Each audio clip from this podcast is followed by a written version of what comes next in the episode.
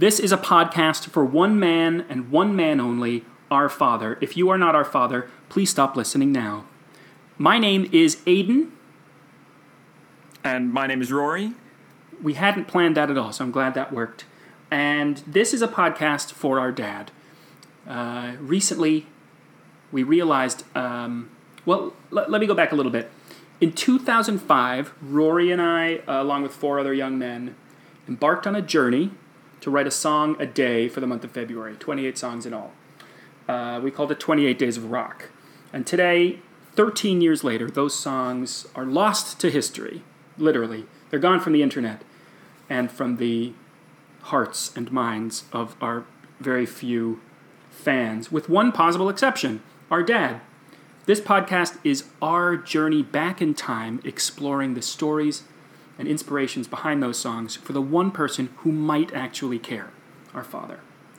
Rory, thank you for joining me on this journey. Of course, I'm delighted to be here. So a little background. I don't remember where the idea for this came from. I'm sure I could go through old emails and figure it out, because this, I think, was like a pre-text collaboration. But do you remember...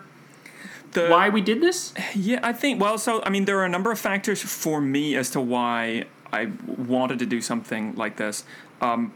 Immediately previously in that December, we had done a Christmas pageant. Oh, right. So we had collaborated on songs for that we performed at our parents' house in Madison.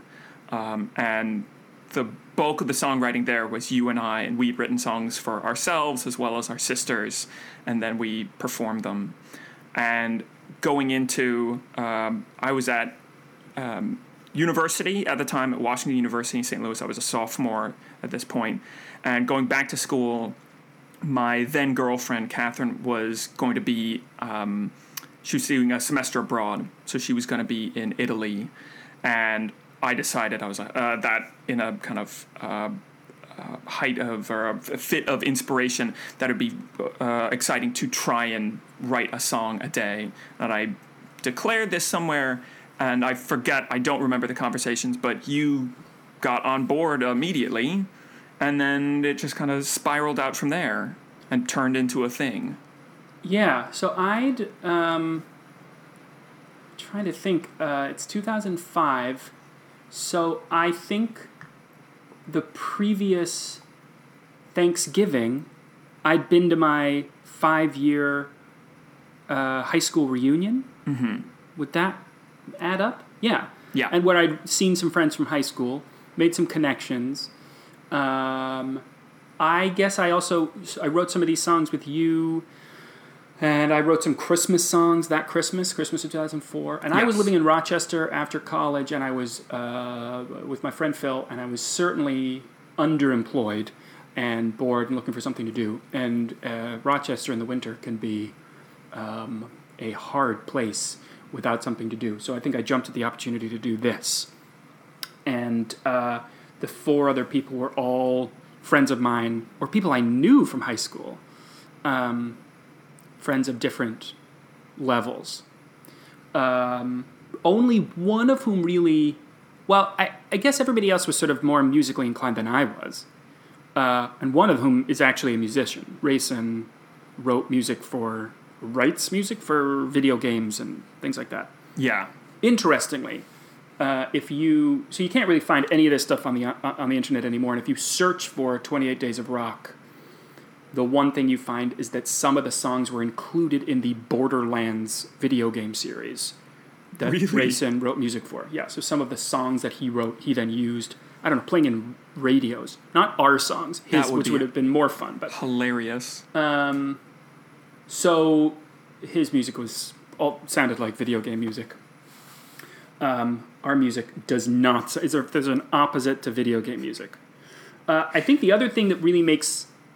That's background information here is that, at least for me, this was very much technologically enabled, any sort of songwriting ability. Mm-hmm. GarageBand made it possible for me to tinker around and play with music. And I don't play an instrument. I think it'll be interesting if we go through these songs to see what are the sort of recurring themes, hearing me turn on and off tracks in the background. That's a big one. And trying to make, I think for both of us, why do guitars sound like that? It's like a big cloud. Oh, yeah. Well, for me, it's I'm running an acoustic guitar through an iMac input and then filtering that.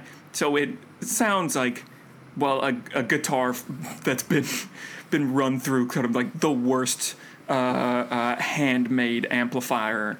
So anytime it's not acoustic guitar, it is a very strange, warbled, almost electric guitar. We're going to hear it over and over and over again. A lot. So the one thing we're going to try to do here is not... some of this stuff is really bad and and cringeworthy, and there's a lot of hearts on sleeves. It was a long time ago. Yeah. We'll try to ignore all that and talk about the musical merit and what we were thinking and why we were doing this stuff. No, right? I agree. I genuinely, I think that, yeah, in spite of some missteps and because of limitations of time and resources, I still think this was a fun experiment, and I'm excited to be going back to it. Where, just to be clear, where were you when you were writing these? So I was living in St. Louis on campus at Washington University. I was in a six-person like apartment suite, and I had a roommate named Billy in my room with me, whose computer I used for the whole project. I had a hand-me-down iBook myself, which did not have GarageBand, so I had to borrow my roommate's computer for every one of these songs, which is why there are also songs in the mix where I probably would have tried to do a second take, but I did not have the time because it was somebody else's hardware. Yeah, I listening to these, I often think, what? Why didn't you just do that again? Didn't you hear what just happened? Why didn't you just do it again? But that might have been, yeah. There's a lot of that. All right, why don't we get started? Do you want to start with your number one? Sure. Yeah. So I have in front of me, hidden in the depths of the internet, the website we put together for this. So every day we'd post the songs, post our own comments, and then people would add their comments. This stuff is not easy to find anymore, but I tracked it down. So all I'm going to say is I'm going to give you what you wrote about your song. Perfect. So your first song is called More Than Just Mistakes. Let's hear a little of that now.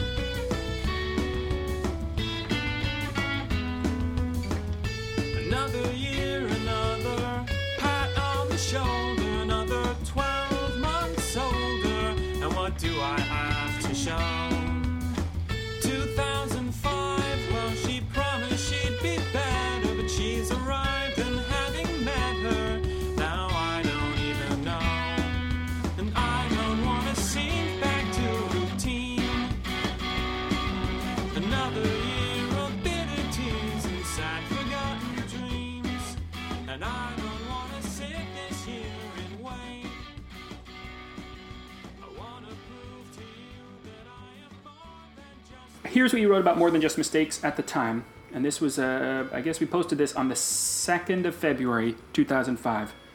Because, very confusingly, the first song came out on the second day. That was a mistake, I now realize. Yeah. It never made sense. This song is about putting some weight behind words and also about rocking. Hard, bitter, rocking. I don't know that I can say anything else that me at 19 could say so eloquently. Well, what washes over you when you listen to the song again? One, it is that it feels like, okay, I'm learning how to... A lot of this month is learning how to use GarageBand. So deciding on a sound of how the bass should be and what drum tracks are gonna make the most sense. And this feels like a first attempt in some of those. The other thing is it's slightly longer than I think any of the songs have. Like, it's just a lot of the songs that I wrote this month.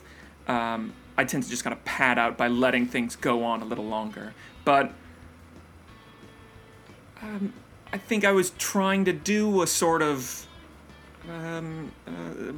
a Billy Bragg thing. I know we talked about this earlier. You're already there. I'm already at... It feels like I had bought the best of Billy Bragg maybe 6 months before. Maybe it had been a year of Billy Bragg appreciation. But he was somebody who...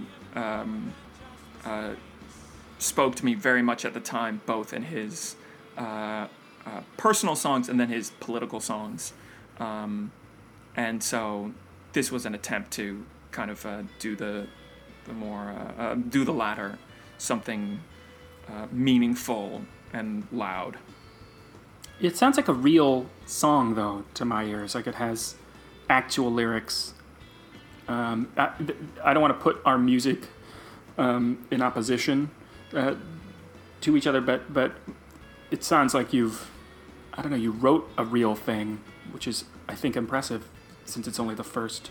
Maybe the first one is when you have all your energy, but it seemed, for me, I got better and better on a very gradual incline, but you started off with actual music, and I was impressed with that. Well, and I think I was in the habit of writing songs. That had been something that I'd been doing since I got a guitar, really. I'd been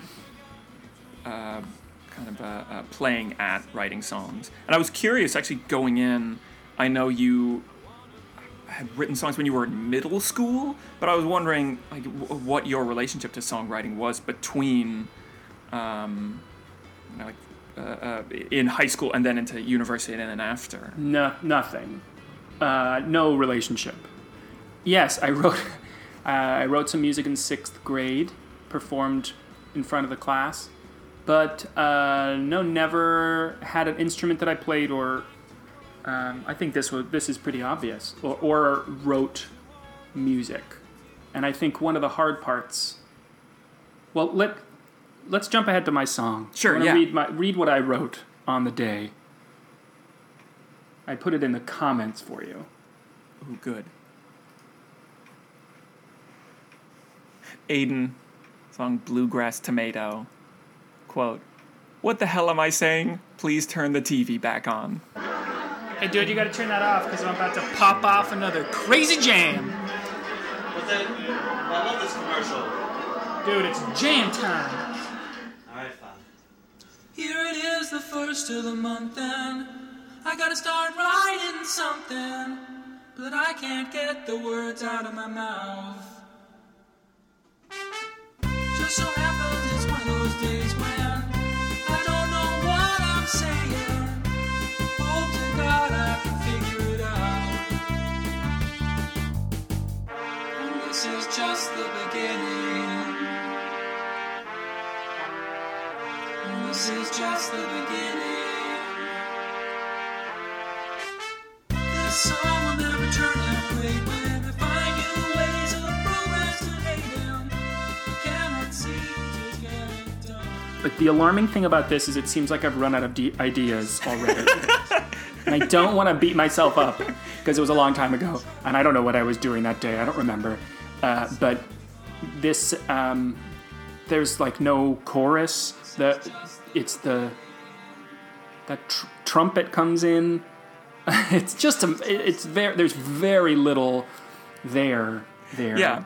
And so I think for me, part of the hard part is, without having an instrument, the limitation of playing on a guitar. And I later started playing guitar and found it so much. If you only know three chords, writing songs is so much easier than when you have all the chords to choose from. I have to figure out, like, every time on your keyboard, like your iMac keyboard, what a good chord, like how do I do a minor chord, you know, that kind of sort of bumbling through music theory stuff when you know an idea in your head and then you're just spending hours trying to get it out. There are times when, for me, the moments that are interesting in these songs are where the sum of the parts add up to something greater. I mean, that's the amazing thing about music.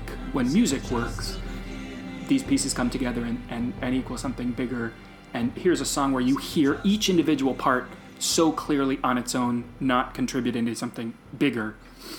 And then in the end, there's some layered vocals because that's an easy thing to do in GarageBand. But I don't remember... the only other thing I remember about this song is that I think I told Phil what the name was, and he thought I said Bluegrass Tomato. And that is Phil in the background. Yeah. And the one thing that I pulled off pretty nicely, you'll hear in my 28th song, is that it ends the same way this one begins. I think he turns back on the TV. That's the very last thing we do. Boy, it's like... That is a sweet payoff for people who are listening to all of your songs right in a row. Woo, yeah, right. The 28th through. Oh, when is he going to get back to that TV? Did you see what he did there? It's amazing.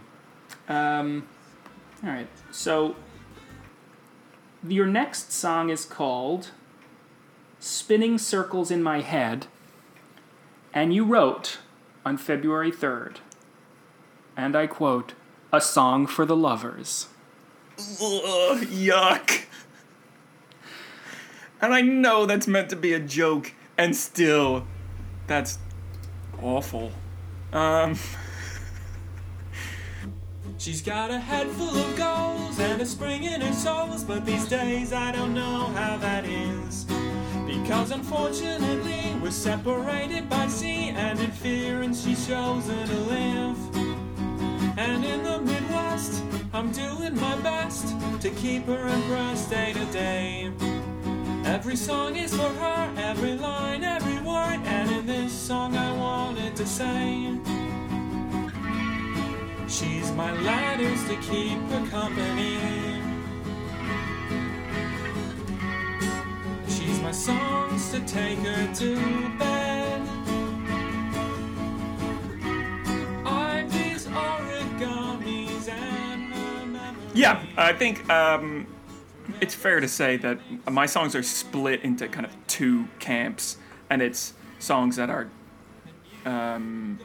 maybe directly about my relationship with my girlfriend at the time, and then kind of everything else that was happening to me. So this was one of the former. And I have to say, I think this is one of the few ones where it works kind of as a whole. I can't say I know or I remember exactly what I was trying to achieve in terms of sound. Matt Pond was a big one at that point in time for me. So I think there's some of that. And then also there's like the fourth Idlewild record had come out. The name of which I cannot remember off the top of my head, and so that also had a similar sound, but also you have your own sound. I think that's one of the things that I was, maybe at the time, so jealous of, that you clearly have like a way that you write these songs, that they sound like Rory songs, where I don't know that I ever... And I'm going to politely disagree with you there, because I think you definitely have... Oh, don't disagree on that part. You're not allowed to just... No. I mean, you definitely have a type of songwriting that you do. Yeah, right. I do. Let's get to my song first. A classic example of the songwriting that I do But yeah, so few of my songs are able. Here I am. Every time I'm just gonna demean myself in front of you. Yeah, that's good. Writing about real stuff. You wrote a beautiful little love song, and I admire that. Where I wrote a beautiful little love song as well. And it's a little bit different. Do you want to talk about your song then? Sure, let's talk about it. Okay. So this is the description you wrote at the time. I finally write about what truly matters. Trevor, if you see her around, tell her I said hi. This is a song called Still No Sigourney. And let's hear a bit of it right now. You're beautiful, oh, but you're a moron. Yes, you are my beautiful moron, Jennifer Garner. I love you, but I think you're stupid. You probably don't know anything about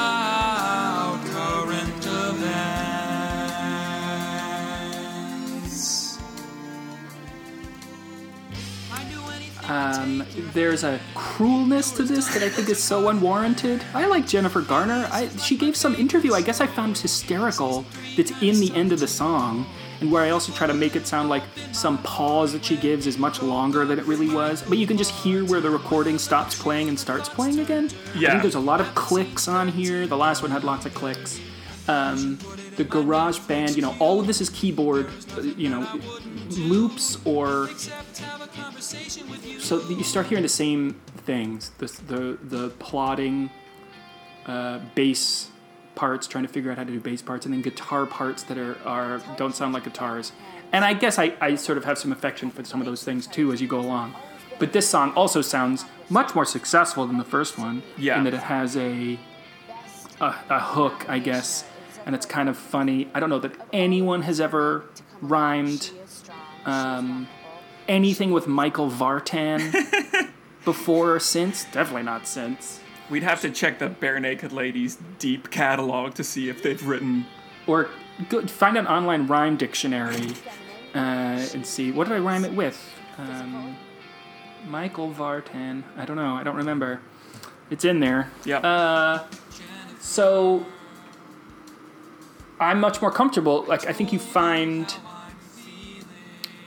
the process on these days for me is I kind of had all day to write the song, but I knew that if I didn't have the song by, say, 10 a.m. or even earlier, like when I took a shower in the morning, if I didn't have the idea pretty clearly in my head by then, it was going to be a long day. Yeah. If I was going to have to struggle through writing and putting together a song, that was going to be tough. And this is one of those ideas, for whatever mean, dumb 2005 reason I thought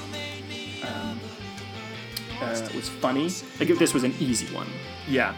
Well, this is one, too, when I listened back, and this is probably, I listened to a number of our songs yesterday for the first time in years, and I remember at the time really loving the song and then listening to it yesterday and realizing just how mean it is. Yeah. Like it is, it's a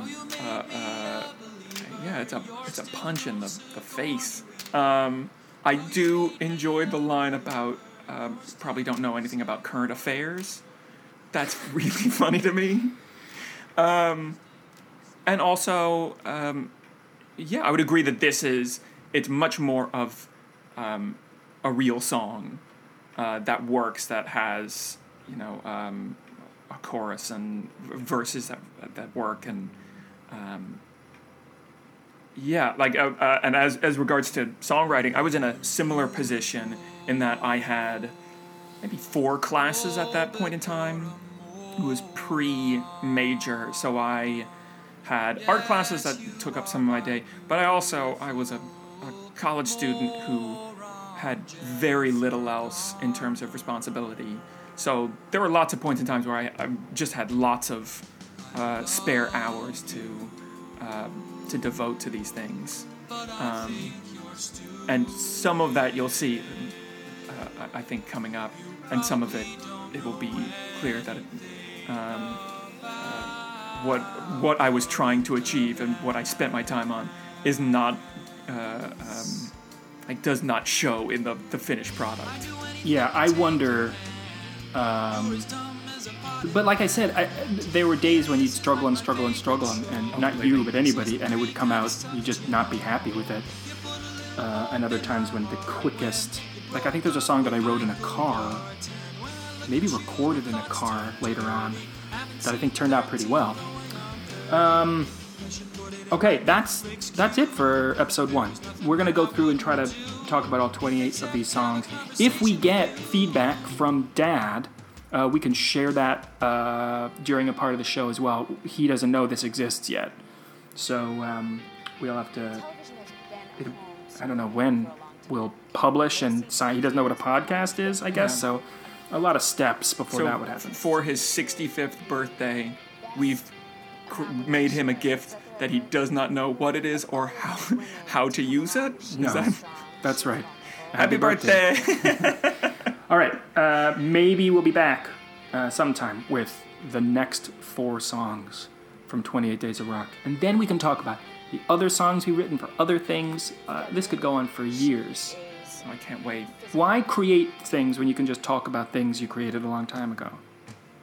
See, now is this going to spur on more songwriting expressly for the purpose of talking about it? Maybe. You did say that you would want to re-record some of your, or take a stab at reimagining some of these songs as well. So that would be a fun thing. That would be a fun experiment if we, at the end of this. Okay, let's make that happen. Thanks for listening, Dad, and no one else. And we'll see you next time. Bye. Though you made me a believer, you're still no Sigourney Weaver. Though you made me a believer, you're still no Sigourney Weaver. Though you made me a believer, you're still no Sigourney Weaver. Though you made me a believer, you're still no Sigourney Weaver. Though you made me a believer, you're still no Sigourney Weaver. Though you made me a believer, you're still no Sigourney Weaver. Though you made me a believer, you're still no Sigourney Weaver. Though you made me a believer, you're still no Sigourney Weaver. Though you made me a believer, you're still no Sigourney Weaver. Though you made